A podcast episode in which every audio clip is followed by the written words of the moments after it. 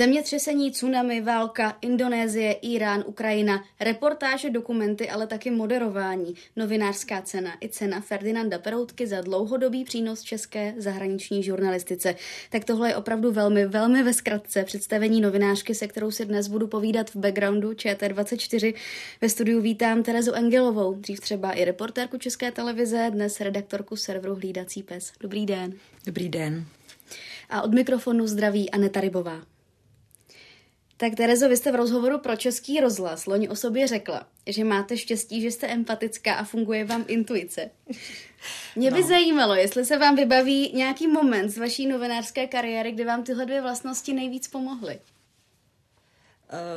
vybaví a já možná jsem to říkala, no pomohly mi určitě xkrát, jo, i když ono to samozřejmě zní hrozně tak jako uh, zvláštně, když člověk sám sebe posuzuje, říká o sobě, že má nějaké vlastnosti nebo ne. Já jsem ještě z generace, kdy moc nejsme zvyklí se rozebírat, ale uh, jako trošku jsem to tam šoupla po mileniálsku. Uh, ne, no, určitě mi pomohlo, jako intuice mi určitě pomohla hodněkrát. Uh, dá se říct, že možná zásadně mi pomohla na Ukrajině, kdy uh, jsem točila v jedné, u jedné nemocnice, jako v podstatě na frontové linii. To bylo eh, jako území, kde protože to bylo v době, kdy to byl zamrzlý konflikt, nebyla to ta horká válka, jako je to v současné době, byl to rok 2017, jestli si to správně vybavuji. A my jsme točili ve městě, kam vždycky odpoledne začaly z druhé strany, z té separatistické Eh, republiky dopadat rakety a samozřejmě obráceně. A e, byla tam nemocnice, kam odváželi raněné, ale ta ředitelka vůbec s námi nechtěla mluvit. Ona říkala prostě, novináři už je nechci ani vidět. Vždycky, když sem přijede nějaký novinář, tak e, do půl hodiny tady máme rakety, e, z druhé strany to vidí a prostě víceméně ty novináři z nás dělají cíl, takže prostě jděte pryč, nechci s nikým bavit. Nakonec jsme spolu mluvili asi tři čtvrtě hodiny, ale off record, protože mě prostě zajímala lidské a zajímalo mě to jako situace, jaké to je být uh, nemocnice přímo takhle vlastně na mužce uh, z té druhé strany. Uh, nicméně uh, Potom ještě já jsem si tam chtěla udělat alespoň fotku nebo záběr té nemocnice a chtěla jsem natočit tu jakoby frontovou linii, ono to ale jako prostě to je les, jo, tam byl takový lesík a, a pole, takže žádné zákopy nebo nic takového. A najednou mi něco říkalo, možná bychom prostě radši měli jet pryč. Jo. Třeba to bylo i to, co předtím říkala ta uh, ředitelka té nemocnice, nějak se to spojilo všechno a říkám, jedem, jedeme pryč, já vlastně už tady nic dělat teď nechci a do 20 minut tam dopadly rakety. Takže uh, asi částečně mě varovala i tom rozhovoru a částečně se to prostě spojilo, že jsem si říkala, že mi to vlastně nestojí za to a člověk jako vyhodnocuje pak určité situace tak, že si řekne, stojí mi za to ten záběr, nebo radši eh, prostě nebudu riskovat a, a, a budu eh, se chránit. A myslím si, že ten pocit jako chránit se, když skutečně máte v sobě, že vždycky má zvítězit. Mm-hmm. No, takže tohle je třeba jedna ze situací, ale myslím si, že uh, i uh, jako určitá míra empatie mi pomáhala v průběhu života během těch rozhovorů, právě protože jsem se specializovala na takové jako složitější oblasti, kde lidé prožívali spoustu bolesti. A já si myslím, že v takových momentech eh, hrozně jim pomáhá právě to, když Oni nechtějí jako cítit, že, že je nějak objímáte, nebo že prostě byste s nimi jako hrozně soucítil, nebo jim něco chtěl zaplatit, nebo tak. Jo. I když takové situace se samozřejmě taky občas vyskytnou, ale oni z vás prostě potřebují cítit tu účast a to, že skutečně je, je, vás zajímají, že, že, že, že vás zajímá jejich bolest, uh, jejich příběh, protože ne vždycky ho chtějí sdílet navíc. A uh, to potom vlastně už je jenom na nějaké té energii, která plyne z vás. A myslím si, že na určitý jako míře pokory, která z vás asi musí být cítit a na tom, že prostě netlačíte na pilu a třeba se s těmi lidmi prostě jen tak povídáte a potom oni se otevřou a jo, č- člověk prostě musí vlastně být hrozně dobrý psycholog a uh, částečně ta empatie asi z něj musí být cítit taky, protože eh, myslím si, že jinak bych plno příběhů jako nenazbírala. To neznamená, že je nemáte, ono samozřejmě vždycky nějaký jako dostanete, ale třeba ne tak dobrý nebo tak hluboký. No. Mm-hmm, mm-hmm. Jsou to právě ty lidské příběhy, které vás vůbec zavedly třeba ke studiu žurnalistiky? No, mě ke studiu žurnalistiky zavedla primárně moje nemoc. jako asi bych jinak žurnalistiku studovat nešla, jo, nevím, vlastně já jsem se ocitla, já jsem se narodila v podstatě dost jako náhodou a i jsem se žurnalist, novinářskou stala dost náhodou. Eh, nebylo zatím žádný jako velký uh, můj cíl, nebo rozhodně to nebyl nějaký můj životní sen, jo. A můj sen bylo spíš dělat filmy a dokumentární filmy. A nicméně na FAMu mi právě řekli, ať jdu nejdřív studovat žurnalistiku, tak já jsem si říkal, OK, no tak dobře, tak to zkusím. Taky tam mají nějakou televizní specializaci, že jo. A no, a pak už jsem u toho zůstala, protože jsem šla na praxi tady do České televize a tady mi rovnou vlastně nabídli potom místo, tak jsem hodně přemýšlela, jestli mám vzít, eh, protože ještě v současně jsem dělala na Barandově asistentku režie, eh, jo, takže jsem tak jako lavírovala na začátku té kariéry mezi tím filmařským prostředím a tím televizním prostředím srdce mě táhlo k filmu, ale uh, hlava řekla, zůstaň u televize, takže a rodiče taky. takže nakonec eh, jsem si vybrala tu televizi a snad uh, to vypadá, že to možná bylo i dobře, nevím. No. No a jak tady pro vás vypadaly vlastně ty, ty začátky? Jak jste se rychle dostala právě k tomu zahraničnímu zpravodajství, kterému se celý život věnujete? Uh, no ty začátky, eh, protože já jsem studovala ještě před žurnalistikou, jsem studovala anglistiku, amerikanistiku na filozofické fakultě a tělocvik. Jo, já jsem vlastně se měla stát učitelkou tělocviku a angličtiny na středoškolskou. A takže dá se říct, že jsem v té době uměla jako nadprůměrně dobře anglicky, protože ještě jsem studovala i bilingvní gymnázium anglicko, kde jsme měli část předmětů v angličtině, takže ta angličtina pro mě víceméně byla jako druhý jazyk, což v roce uh, teď nevím, jestli to mám prozrazovat, ale, ale v, roce deva, v roce 99, kdy jsem vlastně se nastoupila jsem na tu praxi, tak nebylo až zase tak běžné, eh, že eh, prostě ta angličtina byla velká výhoda. Jo, dá se říct. Dneska už je to normální, že, jo, že děti se učí anglicky od základky a, a už to není takový eset, ale tehdy to bylo uh, skutečně jako velký bonus, bych řekla, a tak mě to nějak předurčilo pro tu zahraniční redakci, protože tam potřebovali že jo, eh, překlady různý a přepisy a tak dále, tak jako asi to si řekli, že se jim může hodit jako dobrý angličtinář a e, po té praxi e, mi jako překvapivě pro mě jim trošku nabídli, že bych mohla zůstat v redakci. Což jsem se pak dozvěděla od kolegyň a dalších, že to vůbec nebylo obvyklé, že vlastně ženy v zahraniční redakci tehdy nebyly příliš jako vítané, protože řada mých kolegyň se o to i snažila, prý, se tam dostat, ale vždycky jim bylo řečeno, že prostě mají do domácího a že zahraničí je prostě pro kluky a nebo pro chlapy ještě líp, že jo.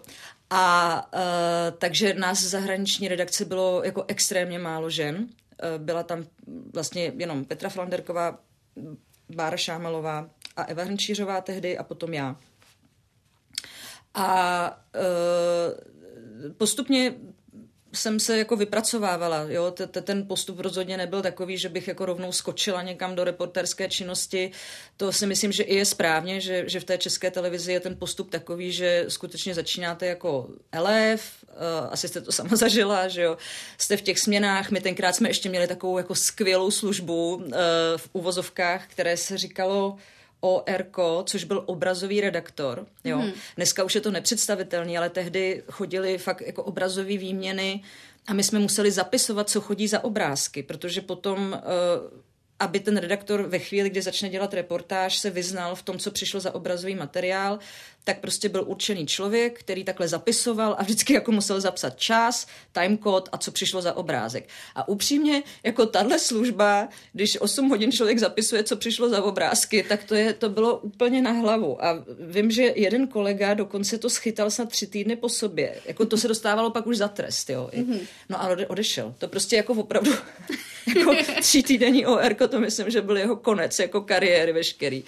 A takže tohle byly jako začátky, pak postupně kratší nějaký reportáže, že jo, protože zahraničí se často přebírají právě agenturní věci, mm. které člověk jenom zpracovává dohromady, takže se musí naučit, jakým způsobem vlastně udělat jako analýzu, jenomže ono potom zjistíte, že ta televizní novinařina je skutečně jiná než ta psaná novinařina, protože vy musíte dostat co nejvíc informací v co největší zkratce, takže oni jsou to spíš takový jako výkřiky a věty, že jo, než že by skutečně ano. člověk psal článek.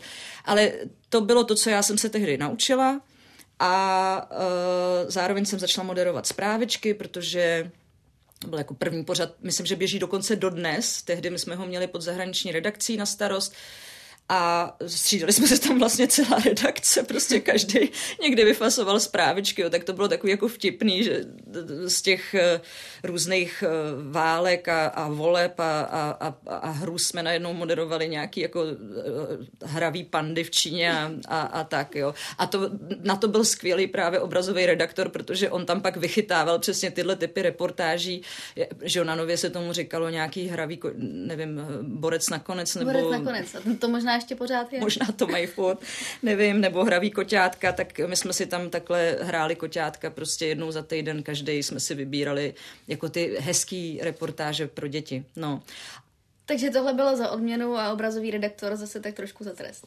Přesně tak. No a potom přišel objektiv, pak se moderovala objektiv eh, a různý vlastně, tady byly, pak vznikaly různé formy formáty pořadů, evropské události jsme měli, to si pamatuju, že jsem moderovala uh, potom Ježiš, no jako těch pořadů vlastně asi docela bylo dost, protože postupem, jak se rozjížděla 24, která ještě jako v počátcích mé kariéry rozhodně nebyla na pořadu dne, to byl jako úplně jiný režim. Jo? Mm-hmm. To, to vlastně t- ten rozdíl a ten skok, který ta televize udělala za těch posledních jako x let, je vlastně neuvěřitelný a i obsah té práce se strašně proměnil, protože uh, my jsme vlastně začínali, my jsme měli poradu v půl jedný. když já jsem začínala, jo. To prostě dneska už je jako něco nepředstavitelného. Některý lidi už odchází pomalu domů, že, ze směny. No. Takže to skutečně byl jako, to byl jin, jiný tempo, uh, jiná doba a potom vlastně jsem dostala i nabídku moderovat události, uh, kterou jsem ale nějak jako vlastně zamítla, uh, protože jsem měla pocit, že při svém mládí bych měla spíš poznávat kraje a Eh, pro mě to moderování vždycky byl spíš takový jako hezký, takový jako takový hezký, milý odbočení někam. Ale víc vás bavily. Ale víc mě bavila ta práce v tom terénu a ta reportéřina, protože jsem měla pocit, že můžu lidem jako mnohem víc předat, eh, že, že to jako mi dává větší smysl, než eh, číst zprávy. Jo, sice události, že samozřejmě tak je to prestižní pořád, ale v podstatě čtete zprávy, že jo, jako bez urážky ke kolegům, jo, je to prostě něco, co vnímá ta veřejnost, samozřejmě jste potom slavný a je to všechno bezvadný, do určitý míry máte vliv, to zase jako všechny tyhle věci jsou na tom pozitivní, ale e, ta reportéřina, já jsem si říkala, že by mi ještě chyběla, protože mě bylo 27, když jsem dostala tuhle nabídku. A prostě přišlo mi, že to je doba, kdy mám já jezdit a kdy mám poznávat. A že třeba se to pak časem změní uh, s přibývajícími léty. A myslím si, že i jako líbí se mi třeba v západních televizích, že tam prostě mají starší moderátory, že vlastně je to něco, co dělají lidi, kteří už mají něco za sebou, mají takzvaně jako nazbírané zkušenosti a je to opravdu jako věc, kterou a teď nechci říct, že to dělá za odměnu, protože já ani nevím, jestli je to odměna, ale spíš si myslím, že to je jako úměrn, úměrné na sbíraným zkušenostem. A to, že třeba moderátorka má jako pár vrásek navíc, eh, to tam jako vůbec nikomu nevadí. Jo. Přijde mi, že tohle je mm. takový trošku jako, že na východě vždycky moderují ty modelky a mladý holky hezký, nic proti nim, protože to dělají moc hezky, jako hezky se na ně kouká a to neznamená, že jako by to dělali špatně. Ale eh, v podstatě řekla bych, že na tom západě mají obojí a že to je takový jako přirozenější. No, že to víc jako i kopíruje běh života. A to teď vypadá, že si tady jako říkám o místo moderátorky vůbec. Jo, jenom prostě uh, vám tady teď sdílím svoje úvahy nad tím, co vlastně, uh, proč já jsem se k tomu stavěla takhle, jak jsem se k tomu stavěla a Rozumím. No, vy když jste říkala eh, o tom, že moderátor čte ty zprávy, tak vy jste nám ale v jednom rozhovoru, který jsme točili pro Newsroom, řekla, že když jste právě moderovala ten objektiv, tak jste nechtěla nosit brýle a ty texty jste se ale učila na spaměť. To no, by mě to zajímalo, strašný. jak vám to dlouho vydrželo. To bylo tohle. strašný, to bylo strašný a ze mě byl úplně šílený pan režisér Hanuš uh, i druhý pan režisér Charlie, i když ten byl takový jako uh, hodnější, protože byl hodnější, ale ano, já jsem měla tak jsem krátkozrakost, myslím, že to, že to je, že, že člověk nevidí na, na daleko a nerozpoznává lidi, takže jsem jako se dostávala i do stavu, kdy jsem skákala na různý cizí lidi a zdravila je, protože jsem měla. A pak jsem si ale vyvinula takový jako systém, že jsem rozpoznávala lidi podle stylu chůze. Jo. Když se říká, že, že když lidi mají nějaký handicap, že jako si nějak najdou cestičku, jak z toho ven, nebo si prostě chytějí nějakých indicí, tak já jsem se takhle koukala jako na styl chůze a vlastně se mi pak dařilo u určitých jako mě blízkých lidí už rozpoznávat, že jsou to oni a tak dál. No ale uh, stávaly se mi občas fakt trapasy a tady, v tele, tady ve studiu dole, uh, co se točil objektiv, tak tam začátek vždycky byl, že člověk vyleze z toho objektivu a musel jako jít k té kameře.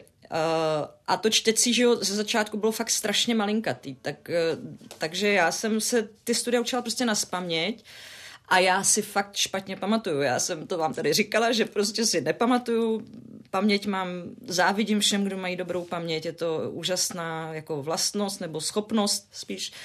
Já ji nemám, takže to pro mě byly muka a uh, potom jsem se odhodlala jít na operaci očí, která mi strašně pomohla a vlastně od té doby to bylo všechno prozářené sluncem. Byla jsem prostě skvělá moderátorka.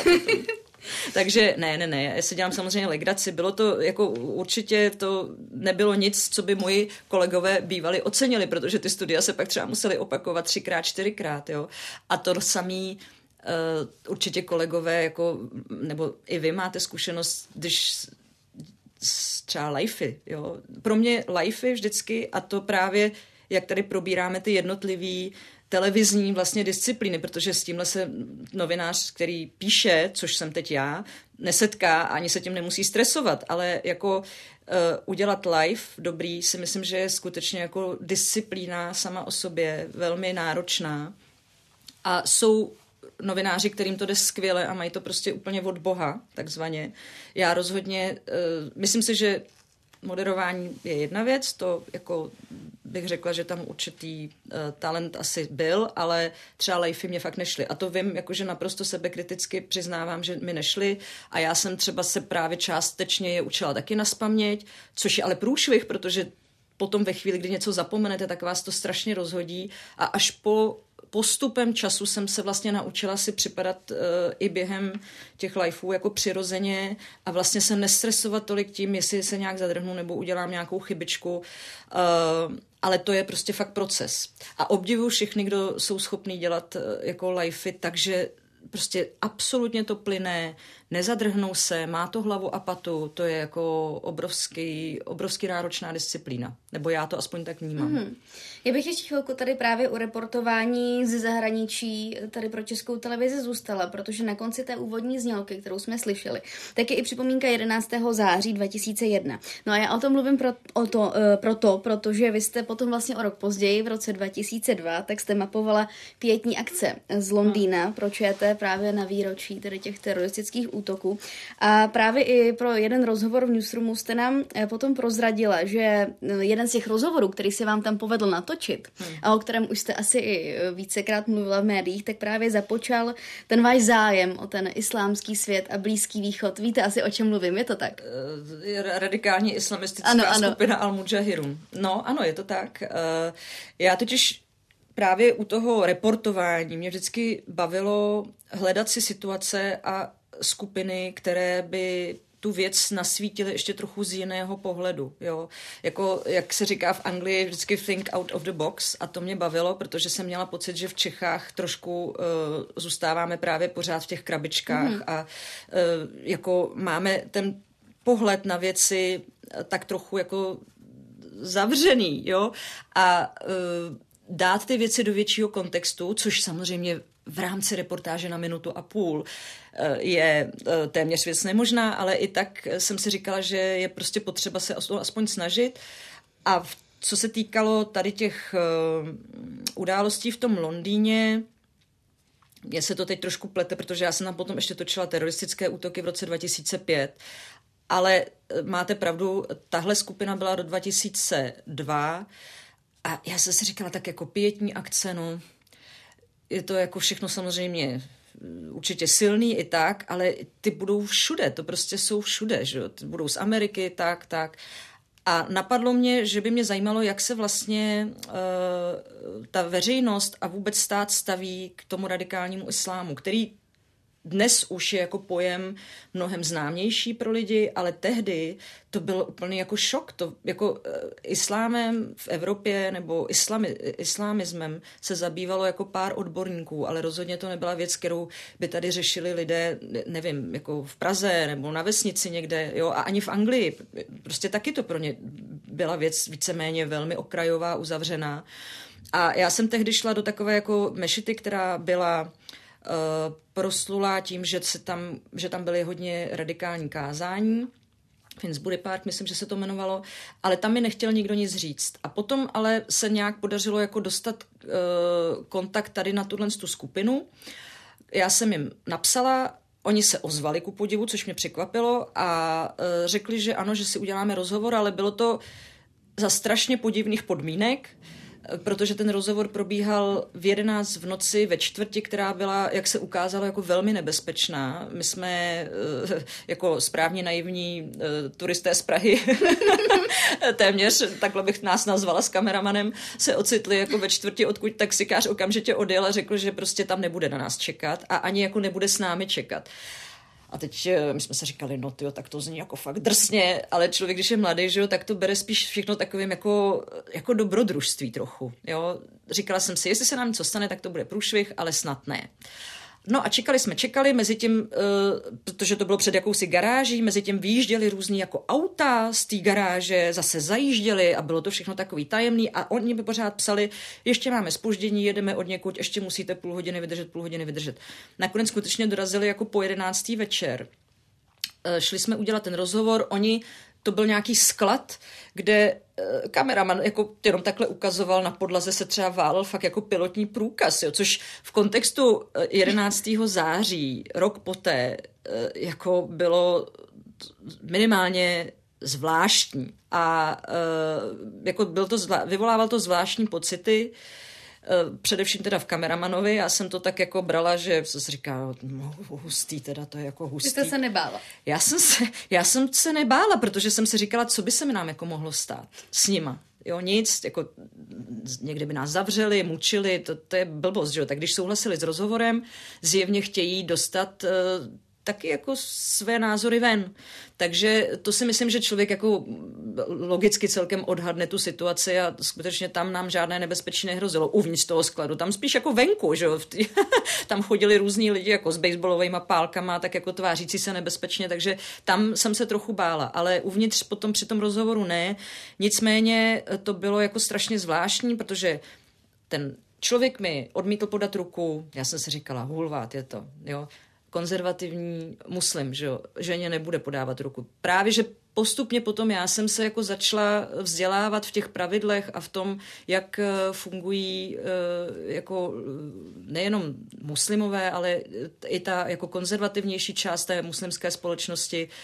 A on tehdy v podstatě predikoval ty útoky, ke kterým pak došlo hmm. o ty čtyři roky později, ne, o tři, tři. roky později protože eh, v podstatě ta nenávist a ten obrovský vztek, který byl uh, v tom člověku, který zastupoval tuhle skupinu a která potom se spolu podílela na těch útocích hlavně. Jo. Mě tehdy kontaktovali potom britské tajné služby, protože já jsem byla jeden z mála novinářů, který jako vůbec takovýhle, mm-hmm. s takovýhle lidmi mluvil, jak se asi ukázalo později. Uh, tak eh, ten byl obrovský, ten vztek. Oni prostě měli vztek na západ, na západní společnost, na uh, uh, jako obecně na svoji situaci a tak dále. Vůbec neříkám, že byl ospravedl nitelný nebo ospravedlněný. Nicméně prostě ta realita byla taková a já si myslím, že je hrozně jako důležité se, snažit se zjišťovat tu realitu právě i v podhoubí té, té společnosti, protože pokud člověk zůstává v nevědomosti a určité skupiny jsou jako stranou, tak potom právě je strašně pak překvapený, když dojde k něčemu, že vleze do metra a tam s ním vybouchne vagón. Jo. Uh, myslím si, že teď už právě po těchto těch zkušenostech uh, i stát, i politici se k těmhle věcem mm-hmm. staví jinak, že to prostě byly určité zkušenosti, které zřejmě musely přijít, aby uh, prostě si veřejnost uvědomila, že tako, takovéhle frustrace uh, v té společnosti také jsou, že je potřeba se k tomu nějak stavět, je potřeba s tím jako nějak bojovat, udělat určitá opatření. To, že pak třeba ta opatření, jako si myslím, že zašla do, dost do extrému, že došlo k obrovskému jako nárůstu omezování osobních svobody, eh, protože já do té Anglie jsem jezdila v průběhu let často, a pak jsem tam i rok žila a musím říct, že jako srovná, srovnat Anglii v roku 2002, 2005 a potom 2006, kdy jsem se tam přestěhovala, eh, tak minimálně v tom třeba, že vás sledují všude kamery pak už ve vlaku třeba, já jsem jezdila z Londýna do uh, Egemo a všude to hlásilo, sledují vás kamery, jo, be aware. Uh, a potom za dalších několik let, když jsem měla tu samou trasu na nějaký třídní sraz, tak už to ani nehlásili, ale ty kamery tam jsou, že jo. Ale mm-hmm. už to mhm. ani nehlásí. Mm-hmm. Takže ten posun v tom, jak vlastně radikální islamismus formuje jako vývoj i v té západní společnosti, ačkoliv to tak nemusíme vnímat, tak tam ale je jako obrovský. Mm-hmm. Šla byste do takového rozhovoru i teď? Jasně, no jasně, že bych šla, protože si myslím, že uh, ty nálady se prostě mění. Asi, asi bych už nebyla rozhodně překvapená tím, co ti lidé říkají, asi bych to už taky brala jako trochu s větší rezervou, protože on mi tehdy řekl, a to si to vlastně nikdy, to zrovna jsem nezapomněla. Vy si myslíte, že vy na nás budete házet bomby a my vám budeme vracet růže. Tak s tím, s tím nepočítejte. Mm-hmm. A to mě jako fakt mrazí ještě teď, když se na to vzpomenu, protože uh, potom v souvislostech, které se pak staly a s tím vývojem událostí, je to hrozný. A myslím si, že uh, jo, jako takovýhle rozhovory mají vznikat, ale je strašně potřeba uh, je právě dávat do toho správného kontextu. Jo? Jako vytržený z kontextu a třeba jako odehrát tady rozhovor pět minut jako s radikálním islamistou a potom rozhovor s někým zase. Eh, to si myslím, že úplně nefunguje, protože eh, v dnešní době i sociálních sítí, kdy každý si může vyndat z toho, co chce a jako prostě velmi, velmi vlastně černobíle to potom odprezentovat, tak to vnímám jako hodně problematický právě i pro jako vývoj nálad ve společnosti, eh, rozdělování té společnosti. Mm. Takže já si myslím, že skutečně v čem vnímám jako strašnou uh, potřebu novinařiny a vůbec přínos novinařiny je právě dávat ty věci do kontextu. Daleko víc to vnímám teď než dřív. Tím, jak ty věci jsou jako fragmentovaný a je strašně jednoduchý ty fragmenty vysekat z toho, mm-hmm. tak ten kontext a dobrý kontext, jako uh, ten je důležitý. A, a myslím si, že, že, že často chybí a je to teda jako moje největší ambice v průběhu těch let jako novináře, pokud jsem prošla nějakým vývojem, tak si myslím, že uh, tohle je to, co teď mám tu potřebu dělat. No. Mm-hmm. Ještě mě zajímá, co pro vás eh, bylo nebo je vlastně pracovně těžší, jestli rozhovory jako byl mm, tento ty, typově, anebo reportování z míst, eh, které třeba zasáhlo s tsunami, jako třeba v roce 2004, nebo jestli se to vůbec uh, dá jako nějak srovnat? Uh, myslíte rozhovory a reportování z těch, z těch oblastí, kde se něco ano, stalo ano. špatně? To je taková jako, hele, to je skvělý na té televizní práci, že to je takhle barevný, jo. Mm. Já se přiznám, že protože už jsem si prošla uh, za ty léta tím, že jsem šla potom na volnou nohu, tak jsem se musela naučit i psát, vlastně komentáře, články, jo, a je to prostě jiná disciplína. A jsem sama ani netušila, jak moc je to jiná disciplína. Že jsem si říkala, no tak novinář jsem novinář, tak to je jasný, to dám všechno.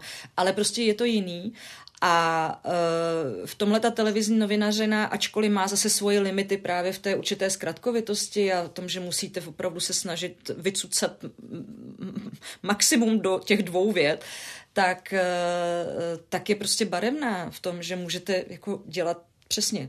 Musíte myslet na záběry, na atmosféru, na to, aby ty lidi prostě tam z těch příběhů jste vytáhla uh, maximum, ale zároveň jako nezneužívala, jo? Hmm. protože ta zneužitelnost těch příběhů a vůbec toho udělat z toho vlastně takový jako novinářský kýč v těchto oblastech je strašně, je to, je to velmi jako tenká hranice a uh, jako často ten kýč navíc je prostě vděčnější, jo? když to takhle řeknu, divácky vděčnější, takže i televize potom třeba jako je radši, když eh, prostě lidi zapláčou a tohle to, čímž nemyslím teď jako zlehčovat situace, které se dějou, eh, ale, ale prostě já vždycky jsem se snažila to udělat tak, aby, eh, aby to aby to prostě kýč nebyl, no. Protože si myslím, že je to potom hrozně jako zjednodušování té reality a samozřejmě ve chvíli, kdy máte jako všude plno bolesti, tak to jsou příběhy, že je to, je to prostě něco, co je silný a emoce jsou vždycky silný. A teď znova se vracím k sociálním sítím, ty jsou založeny na emocích, takže jasně funguje to, uh, ale to je právě ta výzva potom, jako nesklouznout k tomu. A to mě hrozně baví, takže uh, hele, mě baví natáčení, prostě natáčení mě baví asi víc, Uh, protože je to právě hodně variabilní. Já si sama i točím teď nebo když jezdím na, občas na výjezdy, že si naplánuju zahraniční cestu, tak si točím i občas stříhám sama a všechny tyhle disciplíny potom dávat do jednoho balíčku je prostě sice hodně náročný, protože já jsem hrozně technicky jako antitalent vlastně, jo, a, a občas jako hlídat si mikrofony a tohle eh, je uh, těžký, ale uh, hrozně prostě zajímavý. Mě to, mě to strašně jako baví to dávat dohromady, takže se přiznám, že je to pro mě variabilnější, než dělat jenom rozhovor, ale to neznamená, že rozhovor je disciplína, která je nějak jako, bych tý snižovala, jo rozhovor je samozřejmě taky úplně super, zvlášť když člověk mluví s někým, kdo fakt má co předat, tak je to prostě radost a e, taky mi to strašně moc dává. Takže v tomhle tom, i když už jsem často zvažovala změnu profese, ne, nejednou, tak e, vlastně vždycky dospěju k tomu, že je to vlastně strašně jako uh, barevný a, a hrozně moc se můžete dozvědět, jako hrozně moc vám to pořád může dávat, jo. Mm-hmm.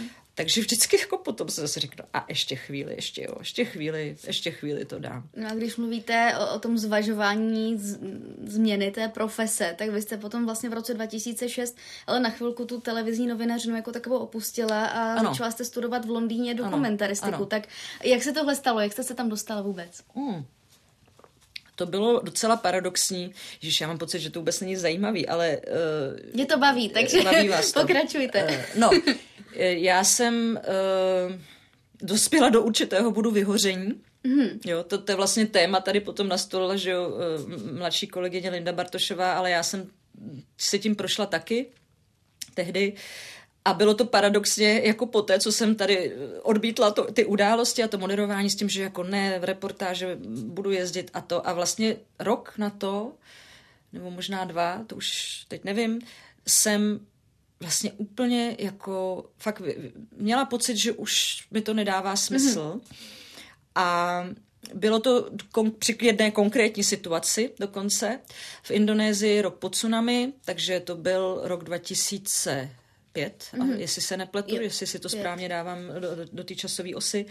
Uh, jsme točili holčičku, která byla v takové psychoterapeutické péči, kterou dělala eh, Charita Česká. Mm-hmm. Dělali kurzy takový tance pro do, místních tanců pro oběti tsunami a pro sirotky tsunami.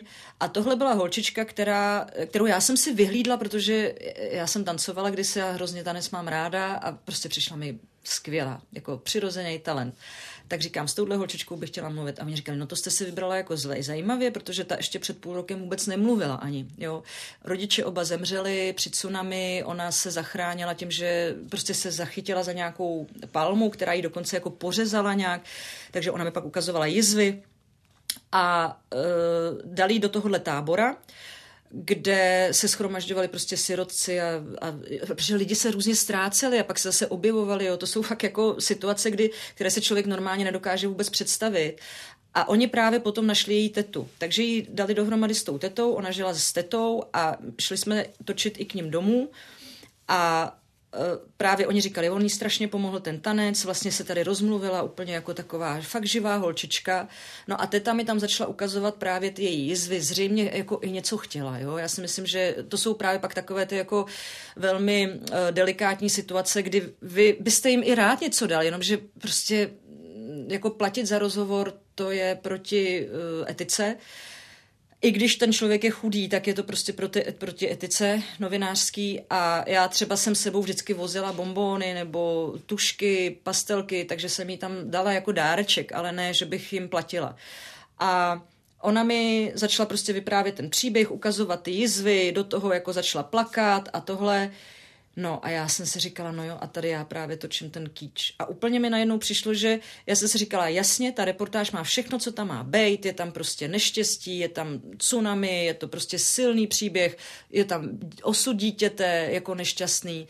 Jenomže jak se mi naskládaly tyhle osudy těch lidí a ta bolest, kterou vlastně vy v průběhu let točíte na různých místech světa, jenomže ta bolest lidská je vždycky stejná.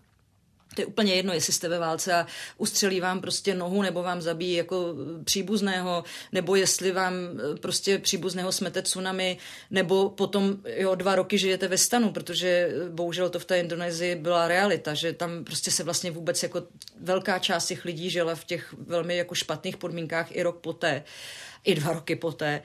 Uh, tak ta bolest se prostě opakuje a já jsem najednou měla pocit, že už mě to jako neoslovuje, že už tomu nejsem schopná právě dát tu empatii, o které jsme se bavili na začátku a že naopak mně přijde, že vlastně už to jako dělám jako takovou rutinu a že prostě, když tam dám ty slzy a tohle všechno a teď jsem si říkala, jasně, tak takhle, takhle to tam naskládáme, to bude dobrá reportáž, jako asi jako byla docela dobrá, ale mě najednou úplně se něco jako zablokovalo a já jsem si říkala, tak já asi musím prostě si dát nějaký odstup a protože vždycky jsem chtěla dělat eh, dokumentární filmy a točit právě víc jako na delším prostoru, eh, Měla jsem to štěstí, že se mi, se mi podařilo zvítězit v konkurzu na stipendium Chevening od britské ambasády.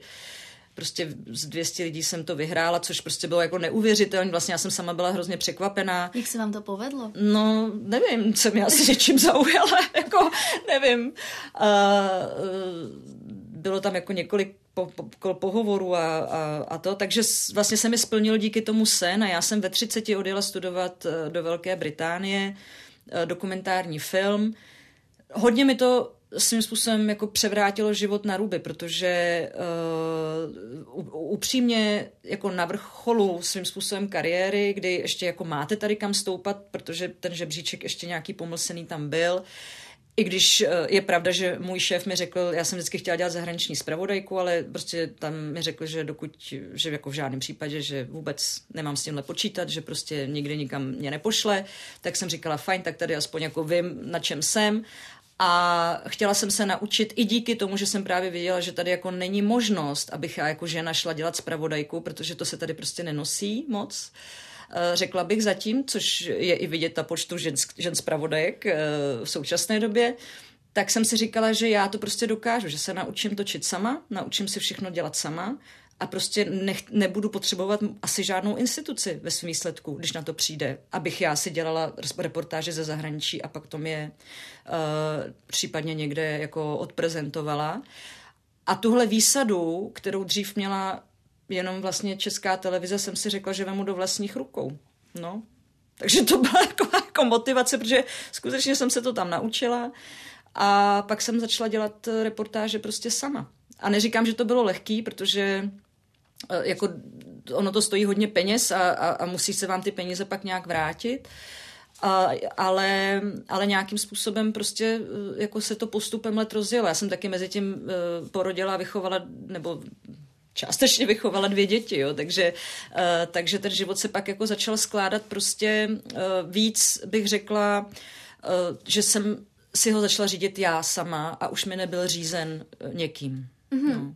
Bylo právě to studium v tom Londýně tím, co vás třeba i pak zavedlo do toho Pákistánu, kde jste vlastně vyučovala na ženské univerzitě právě dokumentaristiku a eh, žurnalistiku? To, to, to úplně nesouviselo, protože já jsem v jednu chvíli i přemýšlela, že zůstanu žít v Londýně. Já už mm. jsem tam mhm. měla částečně sehnanou práci, i, nebo jsem jako tak uh, přemýšlela prostě vrátit se do české televize, nebo prostě zůstat žít v Londýně a dělat ten dokumentární film. Uh, měla jsem tam předdomluvenou práci v reklamce a nebo uh, upřímně, nebo mít děti, jo, protože já jsem vždycky, uh, ta novinařina je práce, která vás strašně pohltí, pořád se něco děje a je to takový, eh, jak běhají křičci v tom kolečku, tak tam můžete opravdu zůstat jako na pořád, protože každý den se bude jako něco, co můžete dělat, na co, nějaká reportáž, kterou vás pošlou točit. A vy si musíte ty témata neustále vlastně hlídat, jo? takže i mentálně vlastně ta, vás ta práce pořád jako strašně uh, zaměstnává, protože nemůžete si říct, tak teď už mi padla ve dvě, protože prostě super, jo, ale vy musíte si dál jako hledat a vy, načítat a prostě vstřebávat a nasávat.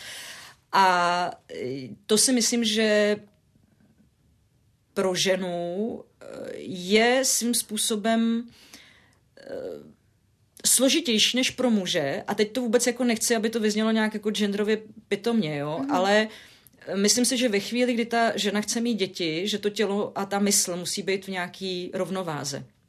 A často, eh, nebo mnoho mých kolegyň, s kterými jsem se bavila o tom, by mi to asi potvrdilo, že ve chvíli, kdy jste v tom permanentním stresu, tak to prostě nefunguje. To tělo je v tomhle hrozně moudrý.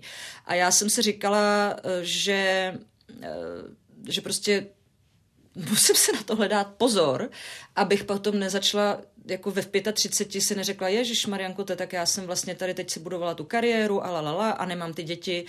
To bylo prostě pro mě uh, něco, na co jsem hodně často myslela a říkala jsem si, že musím do 33 mít děti, jo, jakože to prostě bylo něco, co, co, přes co nejede vlak a všechny jako natáčení a televize mi mohly být ukradený. A tohle to vlastně rozhodlo, proč já jsem se přesunula do Pakistánu, protože můj přítel tehdy tam dostal práci a já jsem eh, víceméně, buď bych jako zůstala dál a budovala si kariéru asi v Londýně, anebo uh, bych odjela do Pakistánu a pokoušela se právě nějakým způsobem sklidnit a založit si rodinu. Takže jsem se rozhodla, i když to zní trošku zvláštně, jako jen zakládat rodinu do Pakistánu, tak jsem uh, vlastně tohle, byl, tohle byla moje největší motivace. Uh, ukázalo se, že to fakt není tak jednoduchý, že jsem potřebovala, já jsem tam chodila velmi intenzivně na akupunkturu k jednomu čínskému doktorovi, eh, který mi hodně pomohl, takže eh, to prostě všechno mělo nějaký smysl. Jo? Já jako začínám trochu věřit, že fakt ty věci se skládají asi tak, jak mají a uh, nějakým způsobem tohle prostě byla cesta, kterou neříkám, že jsem si zvolila úplně dobrovolně, tak trochu mi jako byla podsunutá do cesty, ale já se vždycky snažím jako když už někde žiju, protože těch míst, kde jsem žila, bylo vícero, tak se z toho jako snažím vytěžit prostě to, co se dá. A ten začátek Pakistánu pro mě byl hrozně náročný, protože jsem najednou jako byla úplně na cizím místě, v podstatě hodně sama, bez práce, uh, jo, bez jakýchkoliv vyhlídek jako na nějakou kariérní budoucnost, protože jsem fakt opustila vlastně všechno a odstěhovala se do jednoho pokoje, kde jsem musela chodit venku zahalená, ani na procházku jsem nemohla jít. Takže ty začátky opravdu byly těžké a musela jsem si prostě nastavit znova sama sebe a tu cestu pracovní, kterou půjdu. A jednou, jed, jeden z motivů, který já jsem teda měla, bylo, že když už žiju v té společnosti, že jí taky něco mám vrátit. A tehdy mě pomohla žena velvyslance, paní Langrová, která je sama bývalá novinářka, že se znala s eh, rektorkou univerzity ženské a já jsem říkala, já bych tak strašně vlastně jako chtěla ty ženy tady nějakým způsobem jako, neříkám ovlivnit, ale třeba jim nějak jako předat nějaký mm-hmm. jiný pohledy na život a, a svět. A vlastně takhle vznikla naše spolupráce. Já jsem potom začala učit na ženské univerzitě a jako hrozně moc mi to dalo a doufám, že i mým studentkám, no, že jsem ten rok eh, jako se jim snažila předat to, co jsem uh, naskládala jako za zkušenosti ve svém životě, takže jsem učila no, novinařinu, mezinárodní vztahy a potom právě dokumentární film. Mm-hmm. Jak je tam vůbec vlastně v Pakistánu tehdy měly ženy možnosti se potom třeba té dokumentaristice nebo novinařině věnovat? No, to samozřejmě, to je jako velmi dobrá otázka, protože to bylo něco, nad čím jsem hodně přemýšlela, jestli ta moje energie do toho vložená, jo, jestli jako se nějak jako, přesně, jestli to není jako jenom teoreticky, protože oni sice nadšený, že jo, ty semináře je bavili, filmy vlastně dělali docela jako i zajímavý a hezký, jako dvě z nich byly fakt, dvě z těch studentek byly šikovný, ale uh, ta realita Pákistánu, jakkoliv určitě je tam velký posun, ty vrstvy jako vyšší, střední, vyšší a vyšší vrstvy vyžadují vyloženě po ženách, aby byly vzdělané, ale často potom ve chvíli, kdy je provdají, tak ty ženy zůstávají stejně doma, mají rodinu. Jo? Že, že, že oni vlastně, ta emancipace tam Eh, funguje, ale jenom do té doby, než se založí ta rodina a potom nastupuje ten tradiční model do, vel, jako do velké míry. Uh, teď, co vím, tak se novinařině věnuje jedna, ne, dvě vlastně se věnují novinařině, což je fajn, a jedna uh, jako částečně nějak točí, ale ta žije ve Švédsku, protože se přestěhovala se svým mužem do Švédska, takže tam má, jako řekla bych, kariéru v tom západním slova smyslu, uh, ale prostě nežije v Pakistánu. Ten zbytek uh, jsou jako maminky v domácnosti, no. Ale hele, i dvě, tři se počítají. I kdyby to byla jedna nakonec, jo. Hmm. Protože si myslím, že důležitý je, co jsem jim dala, a to opravdu Eh, jako si myslím, že mělo pro mě mnohem větší smysl uh, v téhle zemi, než kdybych tady teď učila studentky, protože tady ženy mají mnohem víc možností a není to, uh, tam prostě se mi v podstatě otevřela jako úplně nový způsob přemýšlení, řekla bych, pro řadu z nich. A to oni mi pak i říkali, že jim to jako strašně moc dalo, takže, takže ta energie se nestratila. Takže jo. i ta teorie vlastně k Přesně tak, byla. protože oni budou třeba ty svoje děti pak taky vychovávat nějak, že jo. Takže jo. Hele, já myslím, že energie je vražená do žen uh, v jakékoliv části světa a zvlášť teda v těchto částech světa se fakt nestratí. Mm-hmm. Vy jste tam během toho svého pobytu taky natáčela dokument eh, o jedné pakistánské redakci, eh, jak jste ano. říkala v jednom rozhovoru. Tak co to bylo za médium, nebo nebyl to pro vás i třeba trošku z toho profesního hlediska, jak se říká, kulturní šok? Jak to tam vypadalo? Co to bylo? Eh, byla to redakce v Pešáváru, eh, eh, což je vlastně už město, který je na takzvaných kmenových územích nebo v těsné blízkosti kmenových území. A tehdy to byl rok 2008, 2008, což byl takový jako vrchol, 2008-2009, byl takový jako vrchol, tam skutečně začala být jako velmi nebezpečná situace, jo, nebo bezpečnostně to začalo být hodně na hraně. My jsme postupně, jako ten náš život se omezoval a omezoval víc a víc z Pákistánu z toho důvodu, že uh, teroristické útoky začaly být v podstatě jako téměř, nechci říct na denním uh, pořádku, ale cel, týdenním určitě. Začaly právě bohužel, a to se nás týkalo hodně jako cizinců, uh, únosy, i když ze začátku to byly víc únosy Pákistánců bohatých Pákistánců, tam prostě si vyřizovali jako účty mezi sebou různé, ale bo, právě byly zprávy, že začínají se unášet i cizinci. A uh, jeden takový příběh jsme tam dost prožívali, protože uh, od jednoho kolegy uh, z firmy, byla to prostě mezinárodní firma, on byl uh, Slovák a jeho polského zaměstnance unesli právě na, těch, na, na pomezí těch kmenových území uh, a potom ho uřezali hlavu, poslali to video. Jo, takže my jsme to s ním prožívali, protože tam bylo právě nějaké pokusy o vyjednávání a tak dále a uh, bohužel to nedopadlo dobře a uh, i ten obrazový materiál jako potom jako je to něco, kde si uvědomíte, že se to fakt může stát a je to něco, s čím musíte se naučit žít a vlastně si skutečně jako začít nastavovat pravidla fungování tak, abyste co nejmíň uh, abyste fakt omezili na minimum to, že byste se podobné situaci vystavili. Nikdy se to ne, nestane jako na 100%, ale třeba na 70, jo, na 80. No a právě proto, že tahle redakce místních novin které psali hodně právě o postupujícím Talibánu, o islamismu nebo o, o prostě o radikálním islámu, o tom, jakým způsobem ty, radikální islamisti jako čím dál tím víc uh, terorizují tu místní společnost, protože konzervat, ty kmenový území tam je velmi konzervativní řád i tak, ale tam to bylo skutečně už o tom, že Taliban vyvraždil postupně uh, ještě takové ty umírněnější starosty vesnic a nahrazoval je svými lidmi a začalo to být jako velmi konzervativní. Jo. V podstatě to, co bylo ve vedlejším to co, to, co teď začíná být v Afghánistánu, tak tam eh, v tu dobu eh, na menším území se dělo v Pákistánu a hlavně se to začalo šířit dál. Jo? Ten Taliban v tu dobu hodně sílil eh, a ty teroristické útoky začaly být i v tom Pešáváru velmi častým jevem a ta redakce, ačkoliv já jsem o to strašně stála je točit, protože mi to přišlo, že je to strašně zajímavý vyprávět o novinářích v takhle extrémním eh, oblasti, kdy oni v podstatě, když píšou o tom, že nějaký jako radikální islamisti zavraždili dalšího starostu a tak dále a teď se snaží nějak jako fungovat v tomhle prostředí, tak vystavují sami sebe e, trestu smrti. V podstatě každý den tím, co dělají za práci. A to mi teda přišla novinařina. Jako upřímně, to jsem si říkala, to je prostě ta odvaha. Pro mě to byla esence novinařiny, jo? protože já si myslím, že novinář fakt uh, musí mít odvahu a uh, jako to, co my tady občas že zažíváme v Praze, že člověk si vyjede prostě natočit, nevím, tak výluka tramvaje, nebo jo, jako zase nějak to nesnižu, ale prostě je to úplně něco, o něčem jiným. Nějak vám to ne, neformuje život, ne, nerozhoduje to o vaší budoucnosti, životě, smrti a tak dál. Když to tady ty lidi opravdu svojí každodenní prací a tím, že měli odvahu jít dělat dál, rozhodovali uh, že možná taky jako nemusí už druhý den přijít do práce. Jo. A to mě strašně přišlo silný.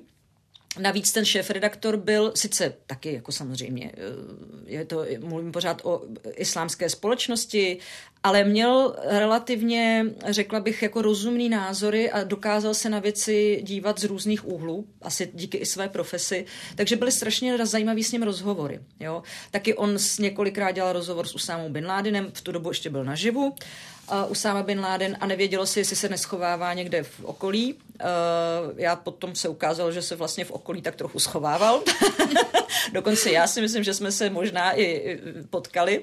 Mm-hmm. Uh, ale, ale prostě bylo to zajímavé, jenomže oni sami mě pak poprosili, ať už tam nejezdím, protože řekli, že to ohrožuje nejenom mě, že mají strach nejenom o mě, že mě někdo unese po cestě, ale že to ohrožuje i je, protože, protože tam jezdí jako prostě bílá tvář, když to řeknu pojmem z májovek, tak eh, že to je nebezpečný i pro ně a zároveň eh, prostě se mi fakt několikrát stalo, že jsem tam jela a třeba půl hodiny na to na té silnici vybuchla uh, bomba, jo.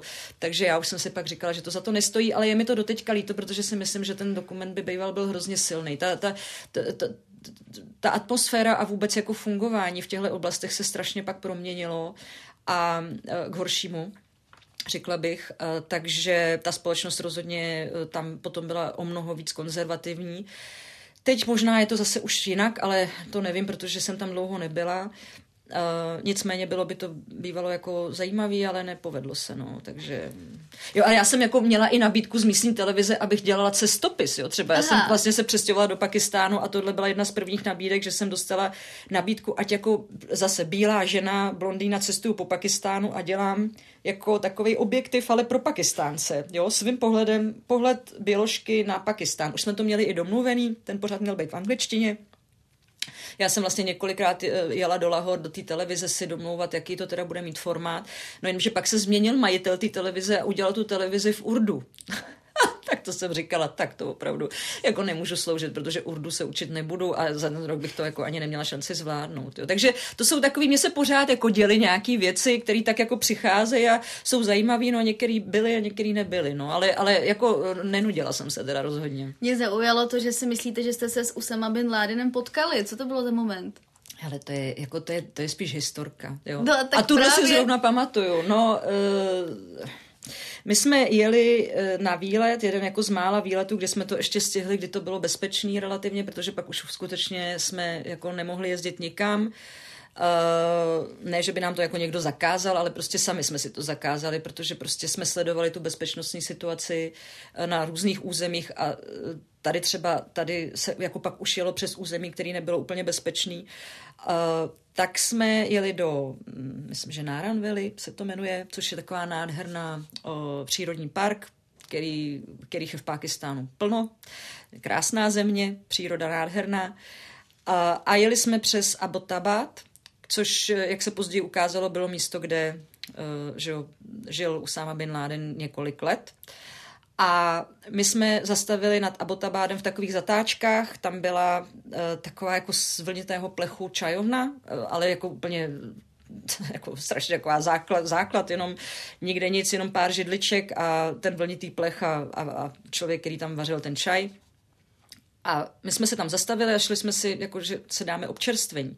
No a v rohu, úplně v rohu té, tohohle z toho jako provizorního provizorního, eh, nevím jak to říct, to ani nebyl dům, jo, to prostě, no, tak tam seděl člověk, vedle, za ním stáli dva lidi, eh, který prostě jako, to prostě fakt vypadal jako Usama bin Laden a uh, úplně. A hmm. my jsme si tak jako na sebe koukali, říkáme, vidíte to, jako, co, to, to je co? A, a vlastně jsme šli hned pryč, jo, protože uh, já jsem si říkala, no to není možný, jako přece by to jen tak neseděl, když je na něj vypsaná, jako nevím, kolik to bylo, dva miliony dolarů, nebo možná víc, jako odměna. To prostě, ale ten člověk minimálně, jestli to byl jenom někdo, kdo byl hodně podobný, tak to byl někdo, kdo byl hodně podobný, ale jako skutečně ta podoba byla neuvěřitelná. I ta atmosféra, to, to, jako, to prostě ta se dala krájet, jo. Takže já jsem po té doby prostě říkám, hele, já jsem přesvědčená, že to byl on, protože on prostě tam žil, zjevně o něm věděli určitý složky tam uh, místních uh, tajných služeb minimálně a jako je možné, že se skutečně jako mohl pohybovat a tady to místo bylo natolik odlehlý a opuštěný, že tam mohl mít s někým schůzku, jo, jako proč ne? Jo? Proč ne? V Pakistánu se můžou stát různé věci. To, jako, to je země eh, neomezených možností v určitých ohledech, řekla bych. Jo? Takže nevím, je to spíš historka. No. Vy jste potom po Pakistánu ještě žila třeba v Turecku a tam mě, tam mě zaujalo, co jsem se dočetla o vás eh, na jednom webu, že jste tam školila syrské aktivisty v mediálních aktivitách. Eh, tak jestli to můžete trošku vysvětlit, co jste je učila, nebo jak to vlastně vypadalo, to byly nějaké mediální tréninky, nebo... Byly to jakoby mediální, spíš já jsem je učila eh, zacházet s kamerou, s foťákem, stříhat, jo, prostě natáčet vlastně takový jako krátký reportáže. Ono, aktivisti to se nedá říct. Uh, oni to byli prostě humanitární pracovníci, kteří potřebovali natáčet jako projekty, které dělají uvnitř Sýrie, a do vnitř Sýrie, protože to byla jako zase znova, jo, válka úplně v tom nejžhavějším, nejžhavější fázi, jak se tomu říká, eh, byl to rok 2014, já vždycky mám štěstí, že se jako přistěhuju někam a tam to začne být jako úplně strašný v tu chvíli, jo. Takže v Pákistánu, když už tak jako v době, kdy vybouchne Mariot, eh, jo, zemře tam velvyslanec, třaská to tam všude možně. Tady i s dětma jsme vlastně žili 50 kilometrů od syrských hranic v době, kdy skutečně jako bombardovali barelové bomby na Alepo, který bylo kousek a uh, bylo to jako strašně vlastně náročný období. Eh, té války a eh, cizinci vlastně vůbec a humanitární pracovníci vůbec nemohli jezdit do Sýrie dovnitř vůbec. Prostě tam to bylo příliš jako nebezpečný, takže tam jezdili jenom Syřaně nebo Syřaně, kteří byli na místě a občas jako zajeli do Turecka a aby vůbec se dostávaly nějaké informace ven, tak eh, a tehdy, jestli jste si jako všimla, určitě jste si všimla jako novinářka, že, že tehdy i jako plno studentů a jako obyčejných vlastně mladých lidí začalo točit protože jak tam nebyli novináři, že jo, ani tam nebyly ani média, tak vlastně se brali ty zprávy, což jako bylo zajímavé z, jako z hlediska novinařiny i pro jako potom pozdější jaký rozlišování objektivity a tak dále, protože že jo, začal vlastně být relevantní tenhle ten jako občanský aktivismus novinářský, a tak, eh, tak ty lidi prostě natáčeli, co se tam vůbec děje, mm-hmm. jo.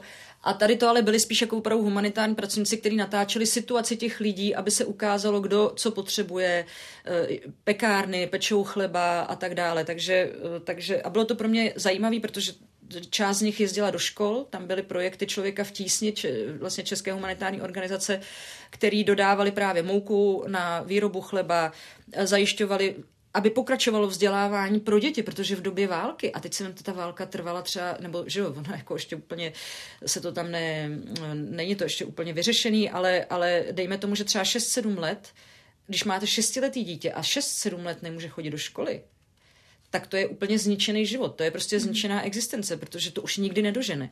Takže eh, tohle to si myslím, že, že jako Češi vlastně dělali strašně záslužnou věc, že se snažili uh, hledat prostory a zajišťovat učitele a učebnice, aby ty děti mohly třeba se učit jako v bytech nebo ve sklepích, nebo jo, protože školy byly bombardované často a, a byly to jako cíle náletů tak, eh, takže točili o těch školách a o tom, jaký, to já jsem právě se snažila i jako motivovat, ať točí to, co, co ty děti prožívají, jakým způsobem uh, je to pro ně učit se za války, co, na co myslej, co je pro ně zajímavý za předměty? A zjistíte, že oni vlastně myslejí furt stejně, že jako říkají, že jim třeba chybí tělocvik, že jako nemůžou chodit ven na tělocvik jo, a tak dále, ale baví je matika, některý ne, některý jako baví uh, zase něco jiného. A byly tam opravdu jako některé silné momenty, protože já jsem potom sama ty jejich materiály sestříhávala a stříhala jsem právě takový jako krátký dokument o tom, jaký to je učit se pod náletama v Alepu, jaký to je prostě chodit do školy pod náletama v Alepu. A ty učitelky, kterými tam vlastně mluvili, protože já jsem i jako říkala, na co se mají ptát, koho, jo, učila se mi prostě, jak dělat reportáž v podstatě. A oni potom mi to přiváželi, já jsem to dávala dohromady. Tak... Uh, ty učitelky, které tam mluvili o těch podmínkách, jaký to je teda prostě předstupovat před ty žáky a jaký to je, když najednou začnou bombardovat, jo, a tak dále, tak dvě z nich najednou tam prostě seděly bez hlavy, jo. Jakože opravdu přilítla raketa a uřízla jim hlavu, takže oni seděli takhle před tou tabulí a jenom neměli hlavu, jo. A to, i když tam s nima fyzicky nejste, ale vlastně ty materiály s nima jako sledujete, protože když jste na střížně, tak jako by s těma lidma začnete žít svým způsobem jako, jako kdybyste je znali. Jo? To je jako hrozně zajímavý moment, že já jsem je sice fyzicky nikdy nepotkala, ale byli nějakou chvíli součástí mýho života a najednou je vidíte bez hlavy. Tak eh, to jsou prostě momenty, které fakt jako uh, jsou silní a člověku zůstanou, už jako navždycky. Mm-hmm. No, já mám tady ještě spoustu otázek, ale už se nám krátí čas, tak položím úplně poslední. Kam byste se ještě jako novinářka, reportérka nebo dokumentaristka chtěla podívat? Do jaké země?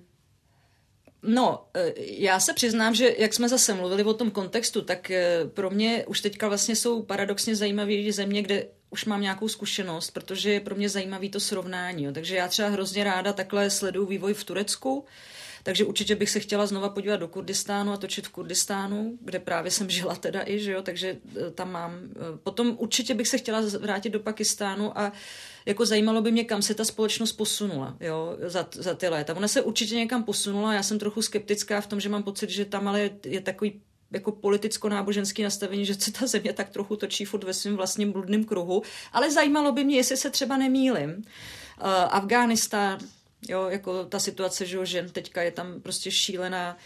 Uh, to by mě zajímalo.